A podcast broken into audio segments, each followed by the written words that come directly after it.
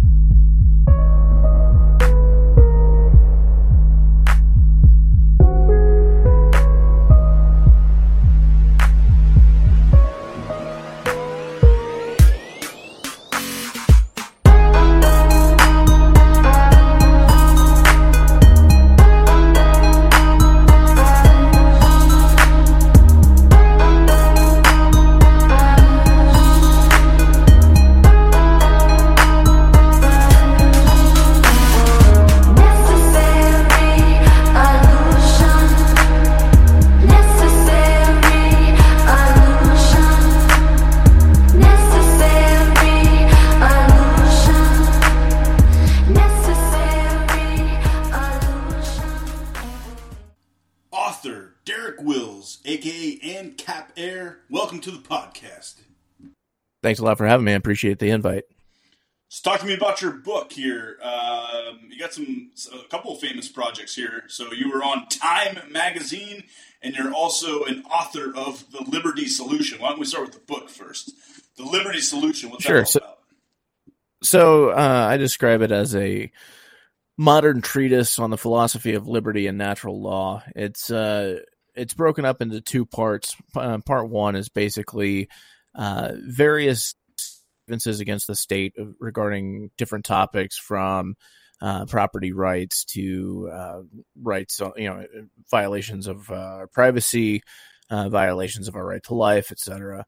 Uh, and then part two proposes solutions and alternatives to the state uh, and how and briefly the an anarcho-capitalist himself and he's a um, a, an economist that uh, that teaches at Loyola University in New Orleans so You cut out a little bit. Uh, go ahead and go back to the uh, the economist you're talking about. Teaches at Loyola. I think you cut out for about 15 seconds or so. Go ahead and bring it back a little. uh, yeah he, he's a he's an economics professor at uh, the, the uh, at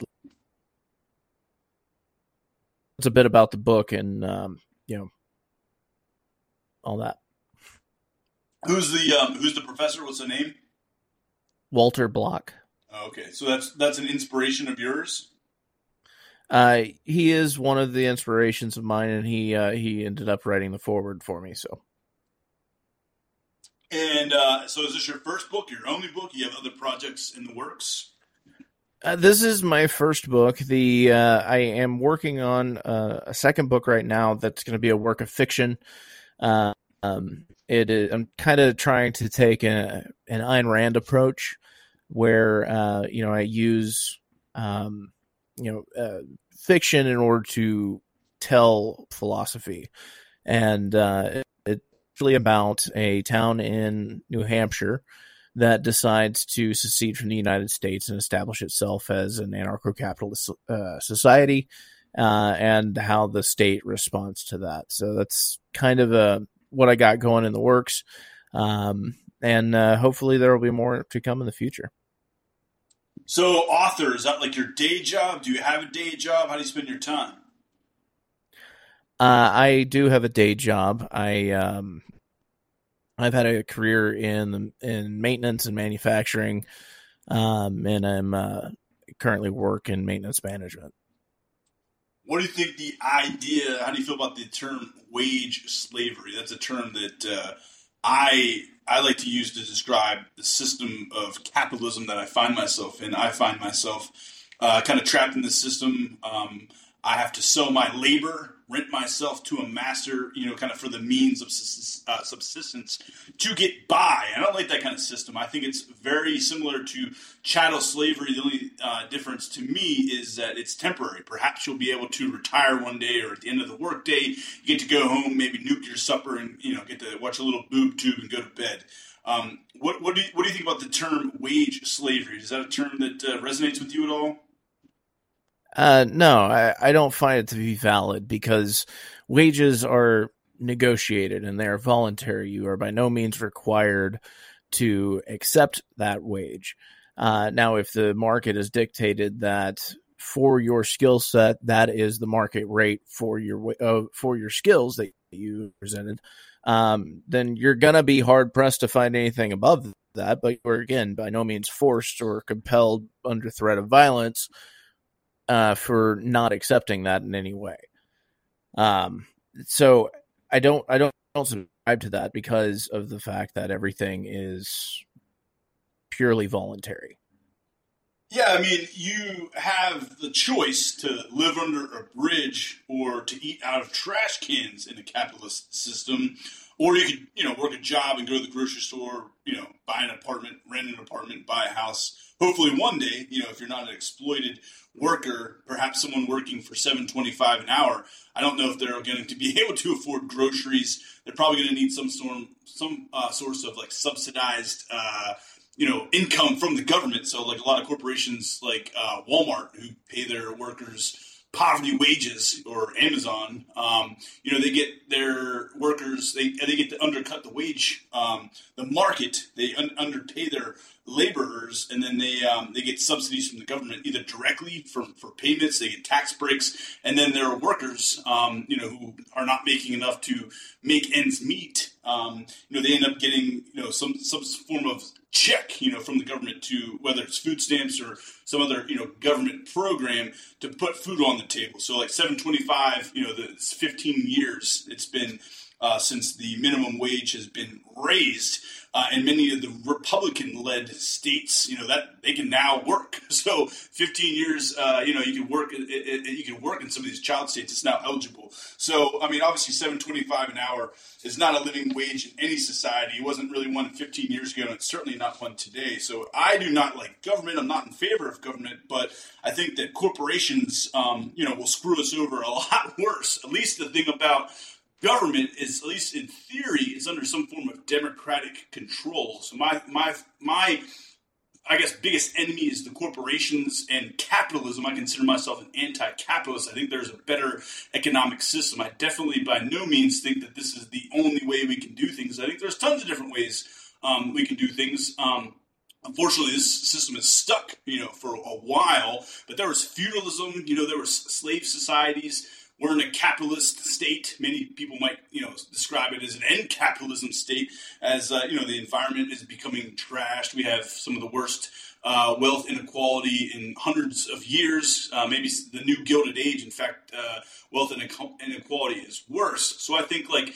unfortunately, the state is uh, a necessity, you know, to kind of help workers that are being exploited at least put some kind of regulations on the corporations that are doing the exploiting that are the tr- doing the trashing of the planet. So we have like you know back in the gilded age we had robber barons andrew carnegie rockefeller where we have new ones today. They're even richer than the old robber barons. If you want to talk about like elon musk jeff bezos uh, you know bill gates has been on the forbes list for decades. So those that's i guess that's how i would sum up uh, my political philosophies, uh, you know, being an anarchist and being an anti-capitalist, I consider myself a socialist anarchist, or um, you know, I guess along those lines. But what what do you say about you know, uh, you know minimum wage, people not you know getting subsistence, um, you know that that sort of thing? Like, I, I guess yeah, I'll, I'll just.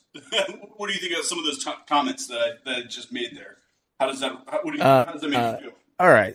So let me kind of back up a bit. Um, I guess we'll start with with minimum wage. You know, you, you describe yourself as, as an anarchist, but you are sup- in support of the state mandating that a company pay a certain wage, uh, and if they don't, then violence will be invoked against them. That's not uh, that's not anarchism at all.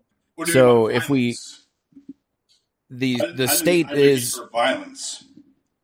what so if if the if a company does not comply what does the state do They send them to court, I guess. Maybe get a court and if they order. refuse to go to court what does the state do they could shut down. They could revoke the charter. I could say that this business no longer No, no, no. they can claim that, but if they still can in, engage in in business activities, what is this? Uh, I mean, I'm pretty familiar with like the police breaking up strikes and using violence against workers. I don't know if I have Okay, so the, one instance of the state shutting down a company or corporation. Can you think of one? um, well, anytime a company breaks the law, there's that inherent threat of violence if they do not comply with whatever demands the state has.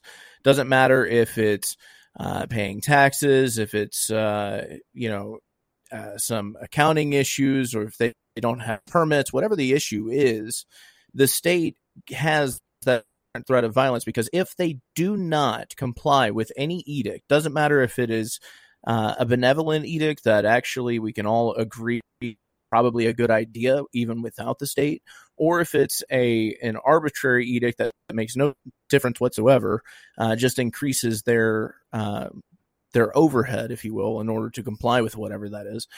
Um, no, if they fail to comply with any of those the state will either start off small with a subpoena to court if they fail to appear then armed agents with firearms will come and force them to comply. If they refuse that uh, attempted arrest or kidnapping, then they will use actual violence against them, up to and including their own deaths.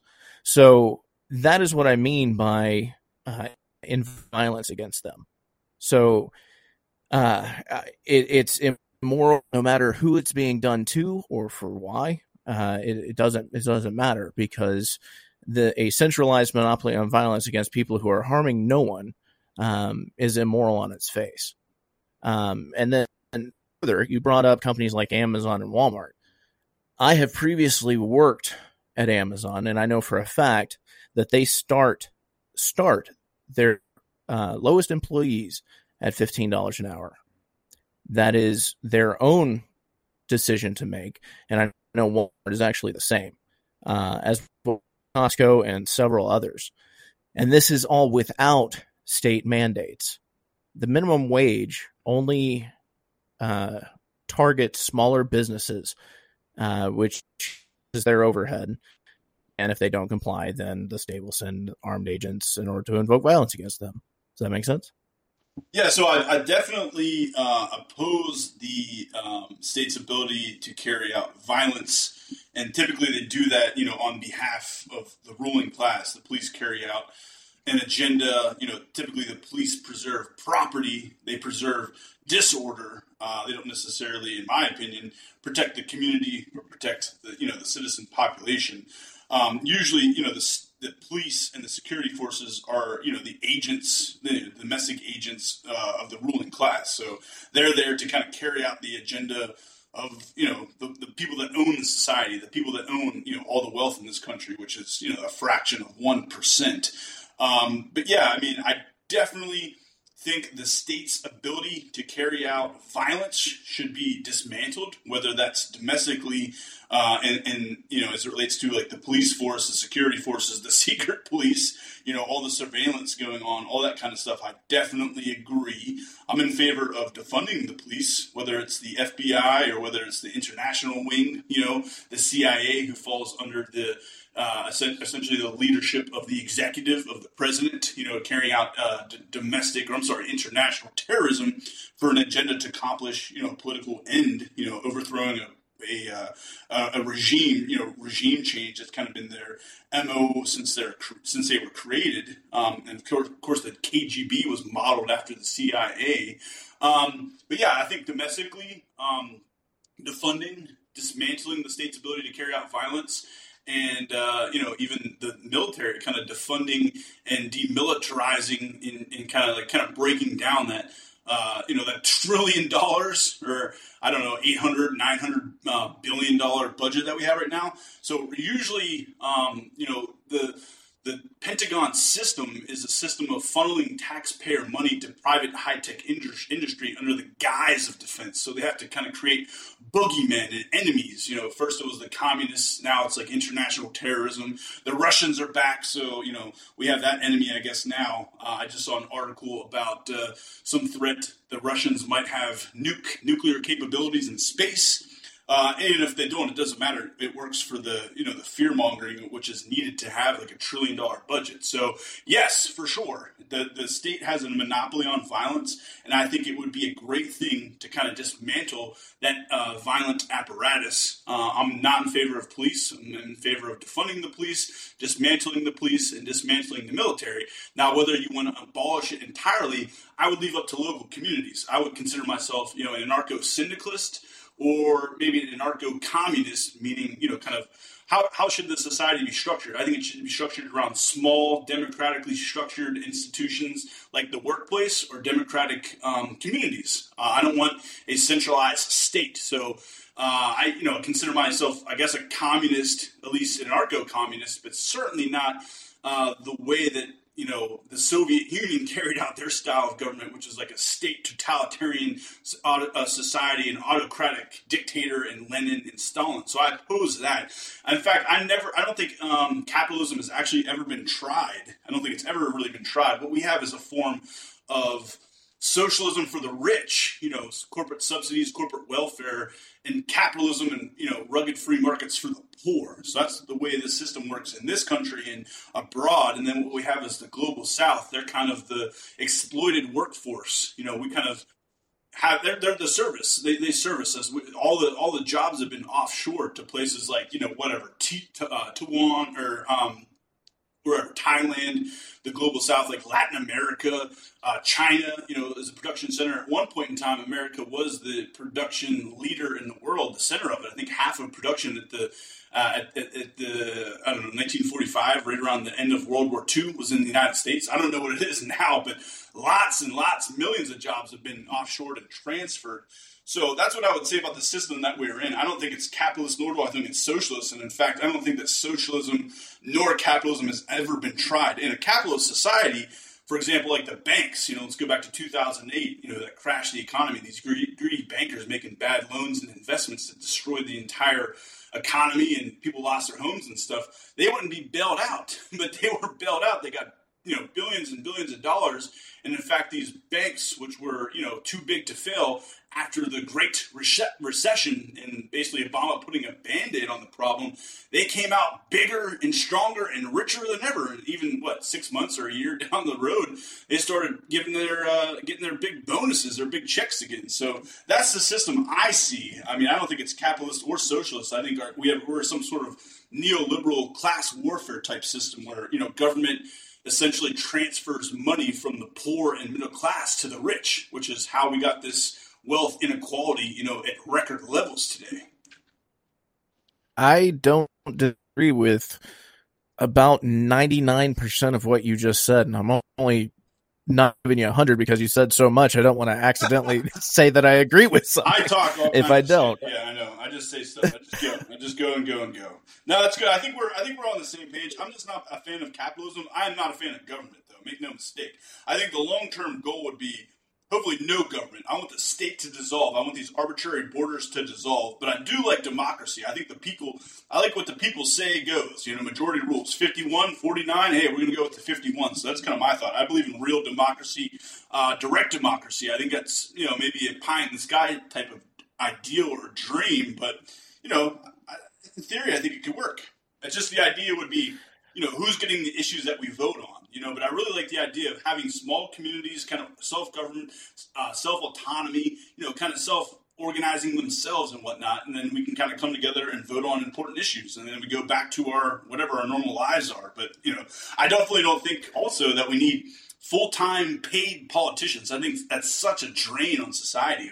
We don't need these idiots getting on stage telling us a bunch of lies, and then when we get in there, they do you know the exact opposite. You know what I mean? Yeah. So um, I want to I want to clarify something um, because I think that we might have different definitions of what capitalism is. Uh, I define capitalism as nothing more than the pure voluntary exchange of goods and services in a free market. That's all capitalism is. Now, that would also include things like selling your labor in exchange for a wage, uh, voluntarily doing that. Um, but ultimately, as long as it's a voluntary exchange of private property, goods, and services, um, that is subject only to market pressures, not any sort of coercion. So purely voluntary. That is what capitalism is. And I absolutely agree with your sentiments that um, capitalism hasn't been tried or hasn't been tried in, in an incredibly long time. Uh, I think that maybe for the first like week and a half of the United States, we might have had capitalism, but after that, it kind of, you know, got uh, regulated and and government started interfering into the market. Um, you know, I I think that if we could agree on that definition, uh, what you, what are your thoughts? Do, does that change how you view capitalism or, or change how you understand capitalism? I think what you described is a market, which I am in favor of. I think there has to be some sort of market exchange, you know, for goods. I think that doesn't necessarily have to be currency. We don't have to exchange money. You know, perhaps we could have some, you know, society where, um, you know, things like water and education and healthcare we're all free so you don't exchange a dollar figure like we kind of come together in the local community and say these are the kind of projects we are going to fund with our tax revenue so you kind of go there and um, you know you kind of get these services for free. Services like you know get food water shelter clothing i don't know that kind of stuff. I mean i think that that uh, i think those are human rights. I think it'd be really tough to you know live a, a, fruitful life without food water um, shelter that sort of stuff. So the basics i think can be free. Um, and then yeah i think some sort of market exchange for you know whatever things like i don't know golf clubs sports uh, equipment. I don't know, you know, stereo, telecommunications, whatever. You know, stuff that we don't necessarily need to survive, but are entertainment. Uh, but yeah, I mean, a free market, I guess, is defined as uh, informed consumers making rational decisions, right?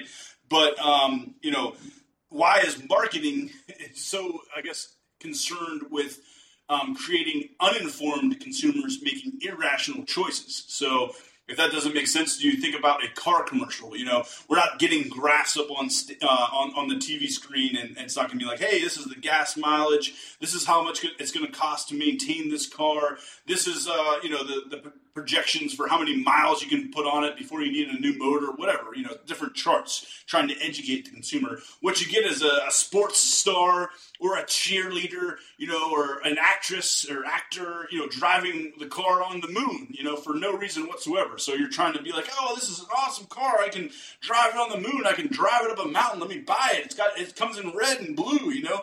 So I think that's what advertising does is trying to break down these you know, these these markets. They they want to have ignorant consumers just making silly, irrational choices on things we don't need.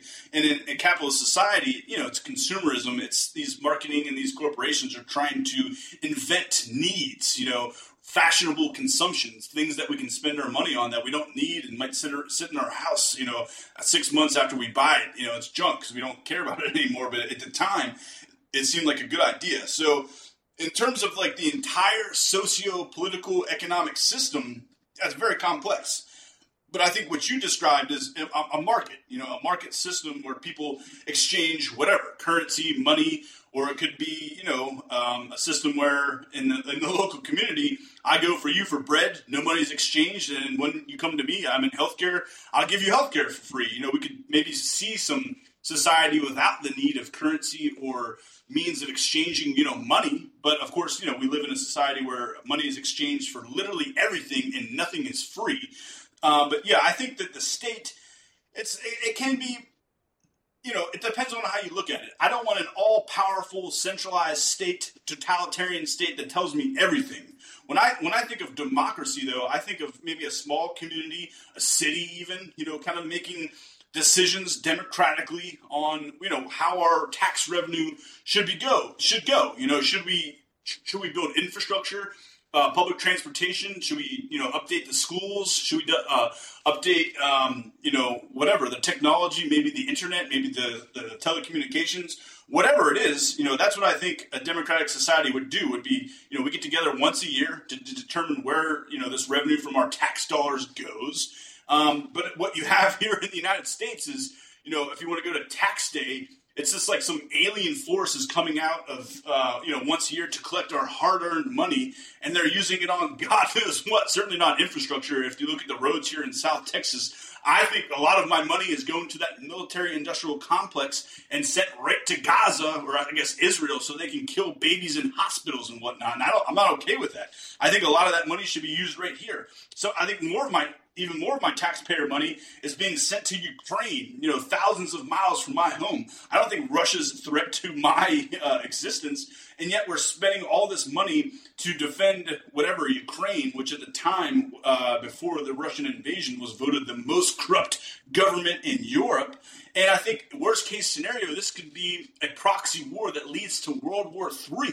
We have two nuclear powers here. We're funding Ukraine, but Russia is the second most nuclear power next to us. Actually, I've seen some things that Russia has more nukes than we do.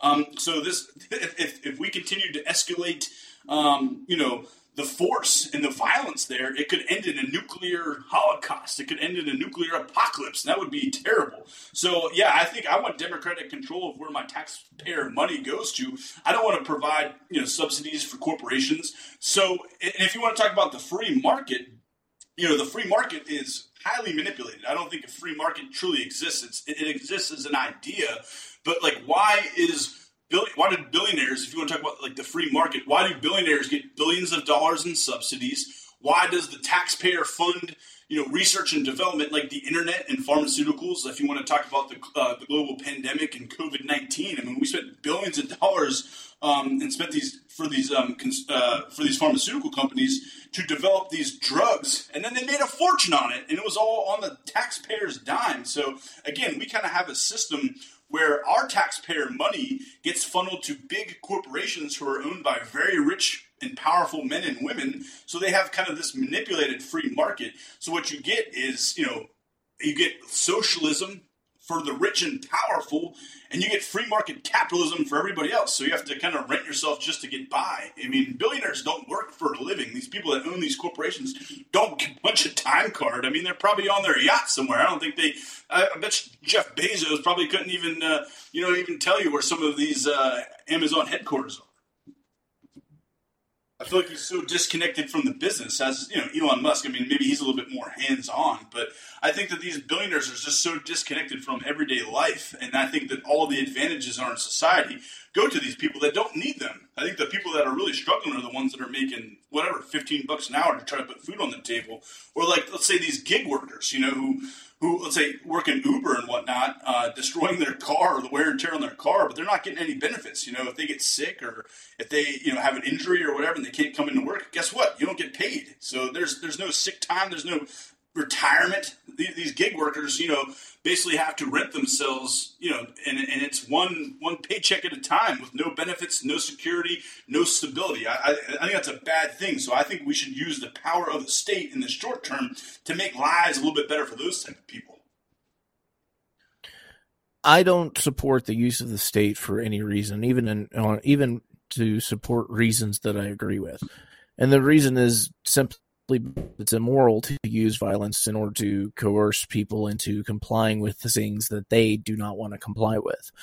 Um, especially whenever it is, uh, you know, their choice. They're not harming anyone. So, uh, you know, whenever it comes to, you know, um, like gig work, like you like you brought up, um, that's all done under their own free will and their choice. They understand the terms and conditions for uh, signing up as an independent contractor for Uber, um, and so they're doing it by choice. So there's nothing wrong with that model.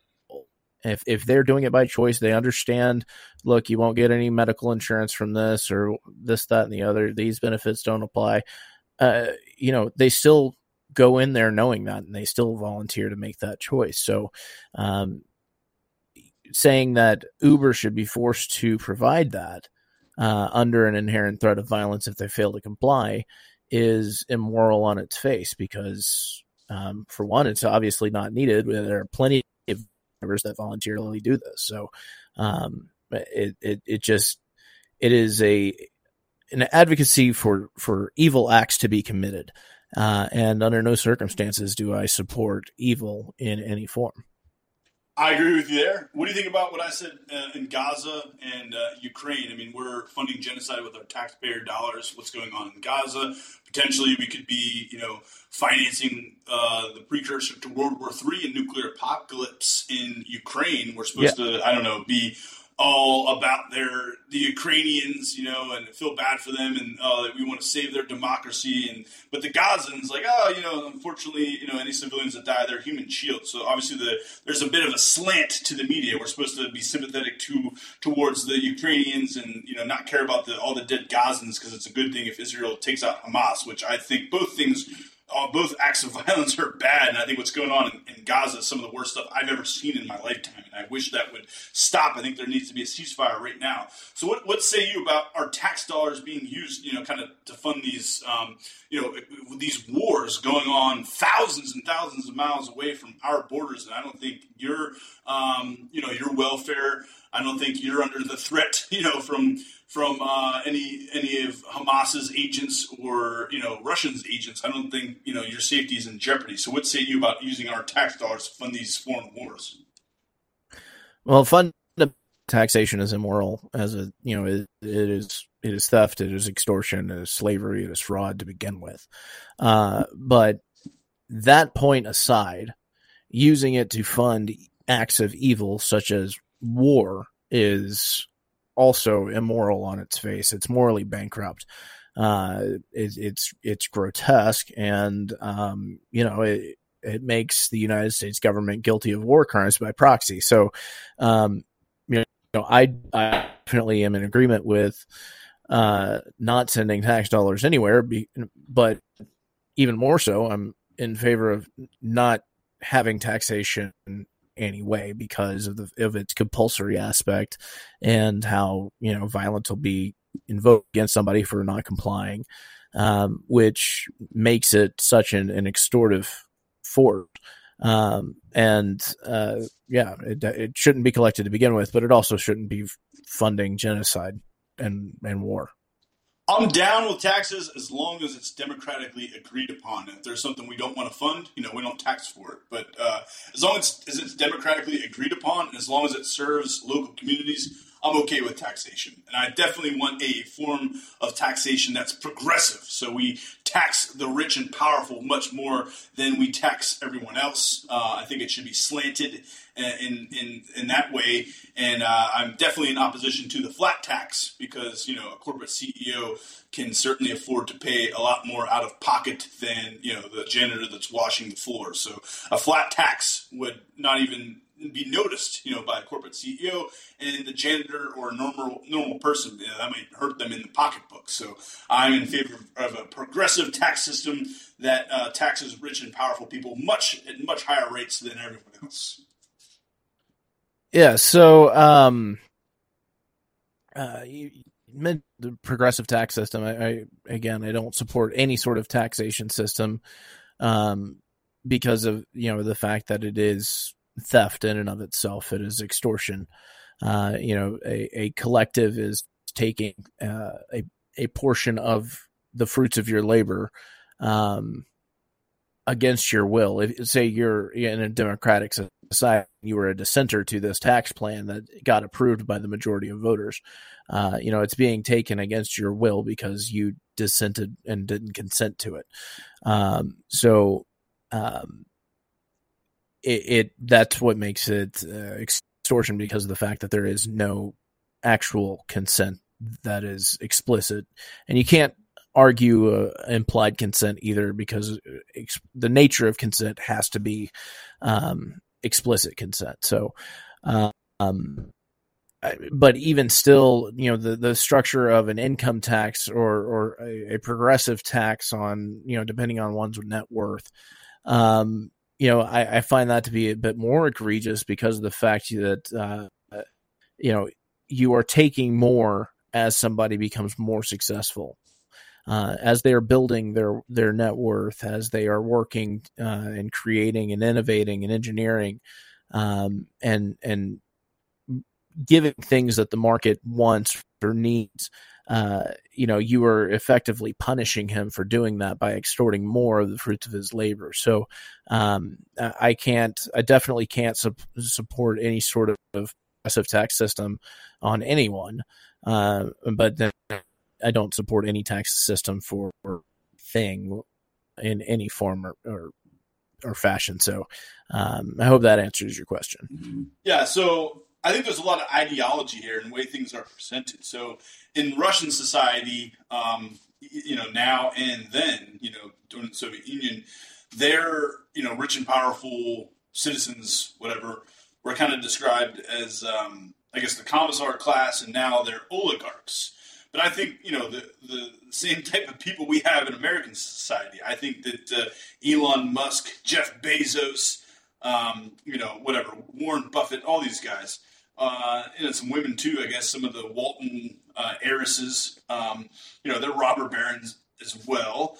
Uh, I think that they are oligarchs. I think they are exploiters. I don't think that they should exist. I don't think if there's one hungry child in the United States, we should have one billionaire. And I think for how rich a society the United States is, I think it should be an absolute scandal that one child die, dies of hunger or one homeless person, you know, sleeps under the bridge at night, under a bridge at night. So I think that that is the failure of our society that we have you know, rampant poverty. Nearly a million people are homeless. I, I saw something like, you know, 30 million children are uh, food insecure, which is terrible. So I think the way that, unfortunately, in our society, the billionaires, the oligarchs, the robber barons, the exploiters, however you want to frame them, they're per- presented as you know these innovators, these entrepreneurs, these people that are creative and, and have done great things. But when you look at these people, they all had a little bit of help, you know, assistance, rich parents.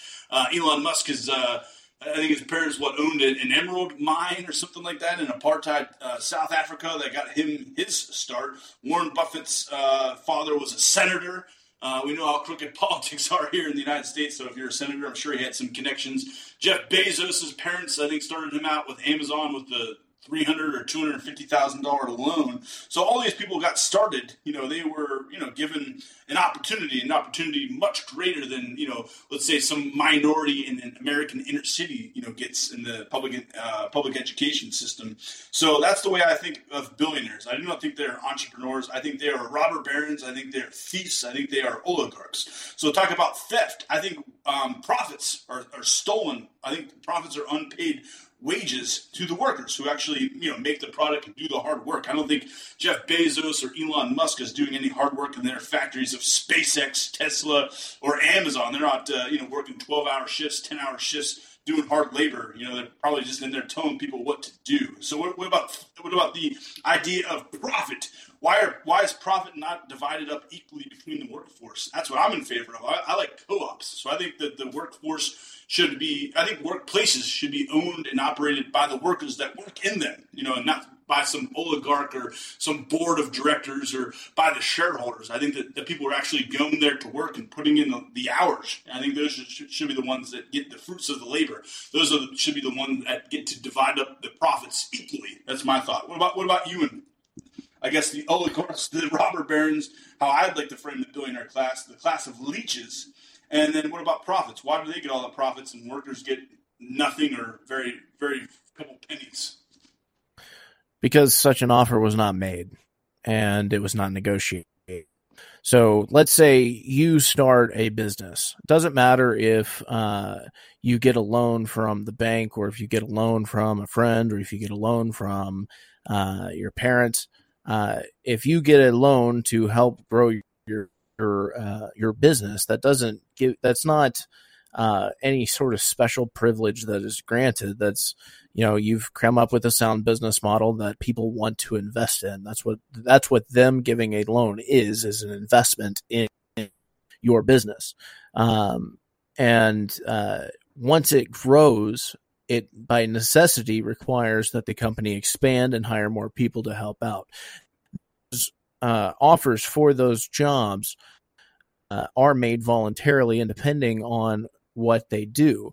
But the thing of it is, uh, wages aren't dependent. A person's salary or or wage is not dependent on how much sweat they wipe from their brow every. Uh, it's not.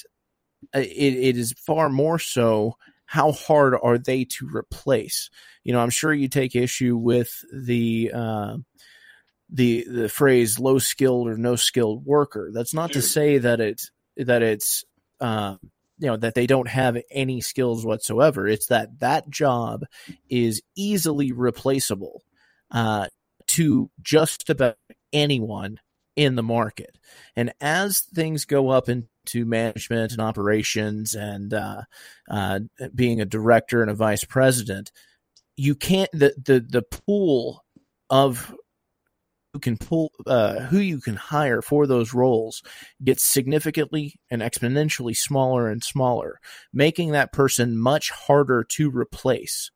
Uh, and so that's why it's okay for somebody at, uh, you know, a, at a vice presidential level to be making 200,000, 300,000, uh, you know, a million, whatever the offer is, uh, versus somebody who is at the very bottom rung, uh, you know, helping assemble widgets, uh, for 10, 15 dollars an hour.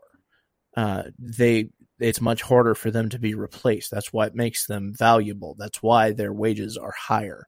As far as profit, again, it's not something that was voluntarily agreed to. There are companies that offer profit sharing benefit. Uh, and some of that can be quite lucrative. Some of it can be, you know, what some might consider, uh, you know, insulting because it's not high enough or whatever the case is.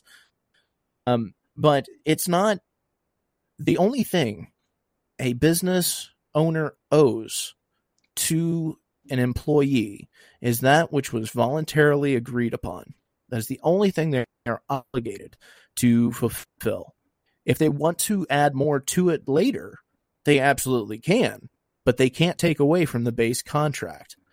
And so if you think that companies should be in, in engage in profit sharing, I actually agree with that idea. I think companies should offer profit sharing as a benefit, but I'm not going to force that. I'm not going to use coercion or state violence in order to make that an uh, something that all companies offer. That's the thing that I would do as an employee, uh, or sorry, as an employer, um, uh, assuming that it made sense for me to make that offer.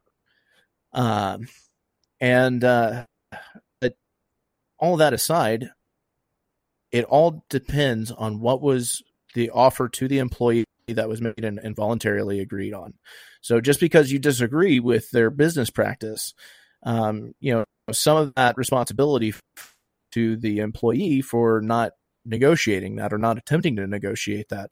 But even if they did, it's it's ultimately up to both parties to come to a mutual agreement. And if they don't have a mutual agreement, then um, you know they will part ways. But if they do have a mutual agreement, then that is the mutual agreement, and they are bound to it. Um, so corporations used to exist. Um, now they have the rights of immortal persons. They exist. Um, they're legal created fictions. They exist in courts of law. They they have state charters. If we revoked the state charter, they wouldn't even exist. Um, they started out, um, you know, people incorporated to do a, a, project in, let's say, like the 19th century, I believe. I think that's when they got their start. The 20th century is when they got these in, insane rights, absurd rights of immortal persons and protections of the state. These um, legal um, entities uh, collectivist institutions, which I oppose. Uh, I like co-ops. I like the idea of workers, you know, kind of coming together, um, equally owning and um, dividing up the profits. I'm in favor of that model. I'm not in favor of a model uh, where there's a hierarchy, you know, placing some above others. You know, in, in, a corporation, it's a totalitarian private tyranny. So the people at the top make the orders, they give those orders to the middle managers, and the middle managers step on the necks of their employees beneath them. And if they don't like it, they, they can get fired or they can quit, and they'll hire someone else to do uh, do the job. And um, maybe it's enough to make a living, maybe it's not. Maybe you have to get a check from the government just to pay your rent. Um, but you know this this idea of corporations existing, I, I, I, take offense to. I don't think they should exist. I'm in favor of democratically organized institutions that, you know, maybe there's some community oversight, but I'm not in favor of these large transnationals that have insane rights, hundreds and not billions and billions of dollars of market share and wealth. Um, and at one point in time, you know, people got together and they incorporated to build infrastructure like a bridge or a road. And then once that task was completed, the corporation dissolved. But now we have these insanely powerful, immortal corporations that exist forever in perpetuity. Um, and they were given these rights by the courts of law and not through legislation. So I have issue with corporations. They are my enemy. Um, I think that collectivist institutions should not have any rights. I don't think that we should give them rights whatsoever. I think individuals should have rights, and that's what we, I think we agree on. But what do you think about these collectivist institutions, these private tyrannies? these hierarchies of managers and middle managers and upper managers and boards of directors and executives. I think we have 30 times the layers of management than any other um, society. I think United States, we have just way, way more layers of management. There have been studies on it. And management does absolutely, it's very inefficient to have these high paid uh, layers of management because um, managers offer absolutely zero to production. They are high paid and they are just waste. You know, they they make decisions um, that I think the workers can make themselves democratically, and I think that sh- should be the way uh, that collectivist institutions sh- should operate. I think they should be democratic. They should not be hierarchies, and I think their powers should be limited. I don't think they should have fully invested rights and protections from the state. Uh, I think that they should be democratically organized, and I think the local communities, if they get out of line, they should revoke their charters. So, what say you about corporations generally? Are you in favor of them? Are you and not in favor of them? Are you neutral on corporations? What do you think of my little, uh, I don't know, little rant about corporations? I'm not a fan of them. I think they should go away, and I think it would be a much better planet if we got rid of these things. So, uh, you know, nothing about the structure of a business is problematic. Set up that way organically, and I mean purely organically, not with the state, you know, backing you and granting you special privileges that you know others can't. Uh, nothing like that. So, you know, if somebody wants to set up a company to have a, a board of directors, uh, you know, they should be allowed to do that again, as is voluntary and, and organic. Uh, um, you know, but I will say, uh, you know, your your your rant on um, on uh, management is a bit odd to me, and, and I'll tell you why. So I've started my career, um, you know, at I've been I've worked on the factory floor assembling things, um, and now I'm in maintenance management. Uh, I can tell you for a fact that uh, management is incredibly valuable. Uh, there can be, and I have seen this, companies will have you know too many managers managing different things that really that could be, um, you know, managed by uh, only a handful, maybe two managers instead of the five that you have doing it. Uh, I have seen that, but um, you know, management as as a whole is actually incredibly important as a company gets larger and larger and larger. Uh, again, assuming this is happening organically uh, and at the behest of the, of the free market.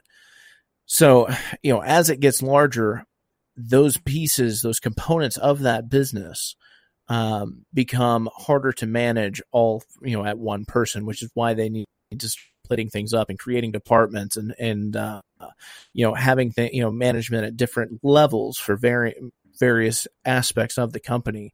It does actually make a huge difference. And whenever you you chastise CEOs for not doing quote unquote hard work um, you're actually uh, not understanding what it is that they do in that capacity uh, CEOs are incredibly important because without them, the company does not have any sort of guidance. They're the re- they're, they are the uh, the main driver of the overall business operation, and uh, you know they make decisions that could uh, sink a company overnight. Uh, you know, think to, uh, you know, some of the major scandals that, like Enron. You know, the the directors and VPs and, and CEOs, CFO at the top were engaged in fraud because that was the um, you know was the decisions that they had made. And then you're, whenever you're that making scandal, my argument for me. Thank you because i agree. They're too powerful. We should get rid of them for democratic committees. Because they are. They carry out fraud. They commit crimes they do terrible things in the name of self-interest so thank you for making my argument for me well, I'm not suggesting that uh, under my philosophy things like this will never happen. Uh, of course, they will happen. It's just a statistical probability of life. Uh, but the thing is, even in our quasi capitalistic economy that we have today, which is not pure capitalism as we've already discussed, uh, as I defined it earlier, um, even under our corporatist, you know, uh, discussing bastardized economy that we have here, Enron went bankrupt practically overnight. You've also had companies throughout history like uh, United Copper Company who saw their stock price tank 87% in three days, uh, and which led to like you know seven. Uh, you know, th- people do do sleazy shit on occasion, and uh, but it doesn't. You know, if those are found out, the market is incredibly powerful to bring massive corporations under today's understanding of statism and our our statist economy, um, and still bring them to their knees and make them go away. That's the market pressure, despite the fact that it's not a truly free market. Um, but you were also talking about bailouts a bit earlier. That shouldn't happen. That would never happen in a truly free market. Um, I think and- I think with the bailouts of the banking industry, which collapsed, I'm not in favor of bailouts or too big to fail or the Federal Reserve. I think it should be abolished. I think these ginormous transnational corporations and this banking cartel. I'm doing a solo podcast on it right now. I think we should dissolve it all. We should have small local community banks. I think we should have small local community corporations. We should limit their power, limit the power of the executive, and get rid of the executive, maybe entirely in favor of you know democratically institute democratically organized institutions. Um, but yeah, I think I think that the bailouts probably need to happen because the entire financial system was on the verge of collapse. So I think in the short run, the government stepped in and aided us because of our, you know, complex society and how our economy is structured. But in the long run, I would like to get rid of those things like the Federal Reserve, uh, these giant transnational corporations and corporations and banks that are too big to fail. What, what do you think about uh, Occupy? I, like the Occupy movement. That's kind of what radicalized me. I really like the you know the the idea too big to fail. We created these banking institutions that were too big to fail, and once they made some risky loans that you know tanked the entire economy. The, the nanny state came to their rescue in a, in a truly capitalist uh, economy. That would not happen. These institutions would be allowed to fail, and new ones would be created to take their place. No, I absolutely agree uh, with with that sentiment. Uh, I will highlight that uh, the risky loans were being made because of state uh, incentives to do so, uh, but that's a whole another long ass conversation and for for another time. Uh, but uh, you know, in a truly free market, it, it is highly unlikely that loans like that ever would have been made to begin with. But even if they had been, uh, you're right. The the concept of too big to fail wouldn't exist. There wouldn't be a central bank like the Federal Reserve to bail people to bail companies out uh, of their financial woes The- the because of bad Reserve- decision and mismanagement. Absolutely. The Federal Reserve is a privately owned bank. It's a corporation. It's deceptively named. And it loans, it creates money out of thin air and then loans it back to us at interest. It's a Ponzi scheme, and I won't stand for it. I think it's a messed up system. And unfortunately, it, it was, you know, came to power at the time of um, the founding of this country, the financial elites, and a lot of them uh, based in Europe. In fact, we modeled the Federal Reserve after the Bank of England. So I think the Revolutionary War was not only um, to separate ourselves from England and its reach and its colonialism, but also the Bank of England and its you know neo-colonial, I guess, financial um, predatory loans. You know that's one of the issues was you know taxation without representation and all these ridiculous taxes and interest that we were paying, and we eventually said enough of it. We're getting out of the system. But what we did is created a system much like it. In fact, now we are not no longer England. We are the world's financial, you know, superpower. So, you know, predatory capitalism is one of our techniques. If you want to talk about like predatory loans and uh, institutions like the the IMF and the World Bank, I think the Federal Reserve, the IMF, and the and the World Bank, these institutions should be dissolved. I think we should get rid of them. I don't like these kind of um, supra governmental institutions with all this power, uh, you know, en- entrusted in unaccountable uh, technocrats and quote unquote experts selected by elites to carry out their agenda. No, I, I am a thousand percent with you. You know, centralization of anything uh, is bad. Um, and all you know, the IMF, the World Bank, uh, the you know, the Federal Reserve, uh, even the Bank of England, and all of the other, they're all central banks. They are all centralized entities that operate on, uh, as you put it, a super governmental level, and and it's disgusting because. Uh, you know, the Federal Reserve specifically for, you know, those in the U.S., um, the Federal Reserve is behind the single most insidious tax ever created called inflation. You know, a lot of people like to attribute what's called inflation to quote unquote go- corporate greed.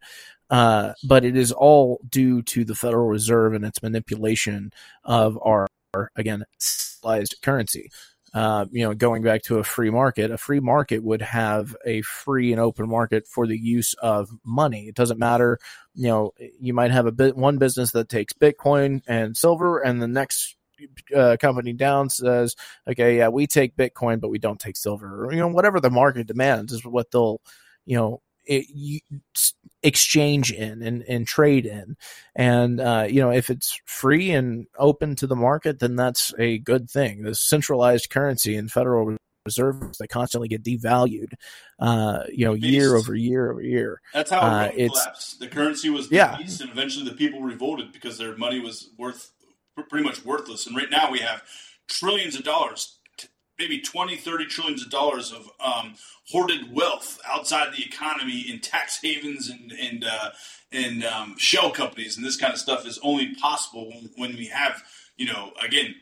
I don't know. I don't even know how much money is out, out there in the world economy, but it's like trillions and trillions and trillions of dollars, and I think only a fraction of that is actually you know used uh, on a day to day basis. So the majority of our wealth, you know, this paper wealth, this fiat currency, is hoarded by elites, and again, these tax havens and shell companies, and who who knows where, which is a bad Um, thing. Yeah, I, I, I'm not sure of your of your fears. I don't know them off the top of my head, so I can't really challenge them. Um, but uh, the that people keeping currency outside the U.S. economy is not what's causing the inflationary issues that we're seeing. Uh, what's causing them is an increase in the money supply whenever the Federal Reserve prints more Federal Reserve notes. So, you know, in March of 2020, at the height of, you know, the whole uh, COVID 19 crap, uh, the Federal Reserve printed, uh, began printing $6.6 trillion, uh, and, and dumped it into the economy in the form of stimulus packages and bailouts and, and you name it. Um, and Let me just say this here. Here, so I just this is a this is a Harvard economist. No, I'm sorry, Berkeley economist, uh, Mr. James S. Henry, in his comprehensive uh, study, he estimates that there's 30 tri- 36 36 trillion dollars in tax havens, essentially hoarded and outside the global economy. This stuff is tough to track. Nobody has any idea. This is not even the highest estimate I've seen. So maybe 36 trillion dollars just sitting out there uh, hoarded and doing absolutely nothing. It's not being moved around. It's not being used in the markets, and it's certainly not being used to buy groceries. uh, again, I can't speak to because I, I haven't seen the study and I don't. Um, you know, to me, it, seems a little high. You might be right, but I I don't know, so I can't really speak to it. That's what you have when you have a debased currency and a financial system that's been deregulated. You get these, you know, it just gets these in, insane amounts of money. So inflation goes up for the little guy, you know, for the working class and poor people. But you know, billionaires it just balloons their net worth. So a lot of people are struggling day to day just to get by, while while we have you know billionaires and the fraction of the one percent, you know, hoarding money in tax havens around the world, buying yachts and 15 and 16 vacation homes and, and whatnot. And uh, essentially, you know, this, this, this money is not being utilized in the economy. It's outside the economy. It's in a tax haven. It's you know it's hidden somewhere. Um, but yeah, there's all kinds of these studies out there. I read an article something about like rivers of dirty money. Also, would recommend for anyone interested in this kind of stuff, check out the Pandora Papers and the Panama Papers. In fact, I think Zelensky, the uh, leader of Ukraine, was actually named in the Panama Papers. So he's actually got some uh, secret bank accounts uh, out there as well. Probably aided, uh, maybe aid from the United States and our tax money. He might be stashing some of that. But anyways, I want to go back to um, the myth of low skilled workers. That's seventy percent of the workforce. Um, I think that that was a myth created to um, justify paying workers a poverty wage. Uh, I would recommend anyone out there that feels that they are an exploited worker that uh, does not get a living wage to organize with others and start a union. What say you about unions? I think they're a great thing for working people. I think it allows people you know, working class and poor people to kind of level the playing field a little bit, or at least tilt it back. You know, groups of organized workers can actually stand up together and say, "Hey, if we don't get a a, a higher uh, salary, we're going to all quit. You're going to have to replace every single one of us." So I think, in general, unions are a great thing. Labor unions or organizations of working people speaking up uh, against the man and the establishment. I think they are a democratizing force, and I think they are a positive for society. What say you about unions? Um, I hate unions. I've been a part of a union. Um, I I absolutely hate unions. Um, that said, uh, I think that unions can only be purely valid if they're voluntary, and I mean purely voluntary from from the membership to uh, the company that the union is supposedly working with and negotiating with. Um, that should be completely and purely voluntary. If a uh, if a company is producing and all of a sudden the union goes on strike for whatever reason, I think the company should be able to sever ties with the union and start hiring workers, you know, that want to work, um, if they so chose. But they don't have that power, and there's actually a lot of, of other powers that that uh, the current state of things um, puts in favor of unionization and, and gives unions absolute insane amount of power over uh, over companies, um, all by partnering with the, the, the federal government. In fact, um, there are stipulations outlined where if a, a workforce votes uh, votes uh, to whether or not to unionize, and the vote fails, and there was no actual wrongdoing and interference or anything like that. Despite that, the federal government can step in and say, "No, you're going to unionize anyway." Um, that's not a, that's not acceptable. That that's just empowering unions to uh, essentially do whatever the hell they want. Um, that said, unions are also um, they're just kind of they kind of perpetuate sloth to begin with, and this is from my own experiences being part of a union. Uh, you know, I've I remember being told don't don't work too hard or or you'll work yourself out of a job. And it's like I'm here to work. I'm getting paid to work. Um, you know, and so that's what I'm going to do. I'm not going to sit on my ass all day uh, and you know kill time. They're paying me for my labor, and I'm going to perform that labor. I'm not going to skirt the system. Uh, you know, not to mention the the other bullying factors. You know, if uh, the the union wants to strike, well, God forbid a union member cross the picket line and go to work because he's got bills to pay and doesn't feel like getting paid the you know 120 dollars uh, a week that his union promised him for whenever he's striking. Which, by the way, the union president is still getting paid his full wage because he's not an employee of the company that is on strike. He is just the union president who takes a bunch of the uh, a large percentage of all the dues and uh, yeah, doesn't actually do too terribly much outside of collective bargaining. And uh, you know, uh, but that's a whole other there's a We- whole other aspect to that. But We got less than 10 minutes. We got to get to guns and free speech. I'm in favor of unions. I say if you feel like you're an exploited worker, unionize. But of course, there are some negatives to union. I agree with you. They are not perfect, but I think they're better than nothing. I think they're better than being exploited by a corporation individually. I think you got to organize with others. Otherwise, the capitalists, they will use their power and grind you into, uh, you are no longer, um, you know, productive and they'll find someone else to replace you. So I think unions at least help that uh, make you a little bit less expendable. But anyways, Let's go to free speech. I am in favor of free speech. I do not want the government to regulate speech. I think if you allow the government to regulate speech, you're also making them an authority on history and the facts and truth. I think that's a bad thing. So I'm in favor of pretty much all free speech unless it's stopping short only of inciting violence, um, that kind of thing. So I'm in favor of pretty much saying anything, and, and I think that there should be absolutely minimal limits, as little limits on speech as uh, possible, um, stopping short of you know committing a crime of some kind, you know, inciting violence, stuff like that. What say you about free speech? Well, I mean, I'll take it a bit further. I think that if the state has authority over your speech, they have authority over your mind and body, and that makes you their slave. So, uh, absolutely, I'm in favor of free speech. That's what the, Um, uh, the, the that's what the Soviet Union did. It was a totalitarian society. If you spoke out against the communists and the power order there, you were thrown into the gulag. And I do not, uh, I am not in favor of that. So I do not, uh, I do not get down with Soviet Union or that form of communism. I consider myself an anarcho-communist, but I don't think that form of society, maybe um, you know, pre-society before you know history and whatnot. That might have been the way we did things. Um, but yeah, I totally agree with you. I'm right there with you. I think if you give the state uh, the power of free speech, you're giving them the power over your mind and your body for sure.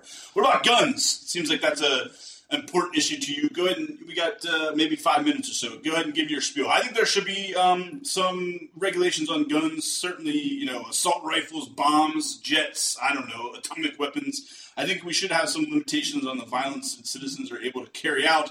But I also would say that the, there should be limits on the violence that the police and the military should be able to carry out. So I would, I definitely think there's a good thing to limit, uh, you know, regulate guns, firearms, assault rifles, bombs, jet planes. I don't know, battleships, all that kind of stuff. I think we should limit uh, the, the ability for the state and for individuals to carry out acts of violence. What say you? Uh, well, to me, uh, gun control is is it's a violation of uh, property rights. It's a violation of uh, an individual's right to life. Um, for one, property rights allows somebody to own, own anything um, as long as it's a, you know the fruits of their labor. So if they um, you know they go to work in exchange for a wage, they take that wage and they exchange it for um, you know a, a, a belt fed machine gun. Uh, that series of exchanges is exchanged title of ownership all the way down to that machine gun now belongs to uh, you know the guy who bought it. Um, so uh, you know to say that he can't have it, and to say that if he does have it, then the police are going to come and take it from him and invoke violence against him. You know that is a that is a violation of his property rights. Um, you know, and, and gun control has never worked. Uh, and, you know, we've got some really great, you know, historical data on all of this. Um, you know, the gun control has never been a, a direct, you know, directly worked for decreasing uh, violent crime rates. Um, the only thing that you can may be able to compl- to uh, uh, claim, even though it's likely not a uh, you know not not accurate, is that it might have had an effect on gun deaths, but that doesn't de- decrease the overall violent crime rate. Um, and doesn't c- decrease the violence at all. You know, evil people carry out evil no matter what tools are available to them. Uh, you know, eh, we've had domestic terrorists who who use, uh, you know, uh, pressure cookers, for instance. Um, so they will, people will do evil if it's in their hearts to do, and, and no law is going to stop it, uh, especially a law that only punishes people who have no ill intent whatsoever. What do you th- the, the word uh, domestic terrorist that always kind of rubs me the, the wrong way. The um, and I think there are domestic terrorists. There's definitely people carrying out you know terrorism to whatever for some sort of agenda. Um, but I think that's kind of you know it's a term used by someone that's trying to maybe defame you know their political opponent or whatnot. So what say you? I think George Washington and the founding fathers were um, textbook domestic terrorists. They were trying to overthrow the government, uh, and they used violence to you know carry out a revolution, and they succeeded. Um, they also used you know violence to exterminate the Native American population here uh, and carry out that genocide. Um, but I think George Washington was a domestic terrorist a very successful domestic terrorist. Uh, I was in favor of you know the, the democratic project that they were um, partaking in, um, but I still think you know they were domestic terrorists trying to overthrow the government, and they were successful, and they used violence to do that. So, what say you and me maybe terming someone like George Washington or one of the other founding fathers a domestic terrorist? Do you agree with that uh, representation? I mean, it literally fits the definition. So, I mean, uh, you know, right now that phrase is stigmatized be, by the state because they don't want anybody to be a threat to their power over us. That's right. Um, so, Power. you know, yeah. So that's uh, that's what they, you know, that's that's why it's stigmatized. Um, but in reality, you know, terrorism only really happens um, whenever there is a state involved, and um, you know, it, uh, whether that's tyranny or what have you, there there is a motivating factor. It doesn't necessarily. I'm not necessarily going to justify committing terrorist acts in any way uh, because violence shouldn't happen. Only defensive violence is authorized under uh, natural law. I agree. Um, yeah, so you know you can use deadly force to defend your life and defend your property, um, and so you know I'm not by any any stretch suggesting that we should go to war, uh, but if you do, the way that you need to go about it is to make sure that you're not you're you're only taking out legitimate threats and not not non-combatants or anything like that. War is an awful thing and shouldn't exist. Hey, we got, And we got on- like 20 seconds. I just want to thank you. Let's do it again. Let's stay in touch. I appreciate the debate. That's going to cut us off here. Uh, I think you made me think on a lot of different things. I had to consider my philosophies and consider my fo- foundations and whatnot. So I appreciate your co- conversation. I, I think it was very enlightening. Hopefully, some people learned some stuff about you and your philosophies. I'll put up a link. Have a great night.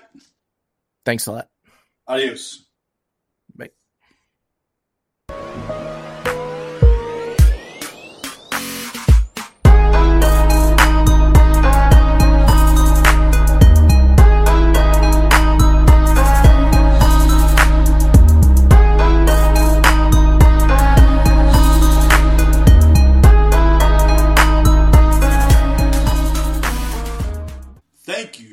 Listening to Necessary Illusions. I also want to thank my special guest, Derek Willis, aka AncapAir, for a great discussion on politics, liberty, guns, and free speech, among many other issues. Also, thanks to Drowning Dog and Malatesta for the music on the show. Again, I am your host, MC Squared. No gods, no masters. I'm out.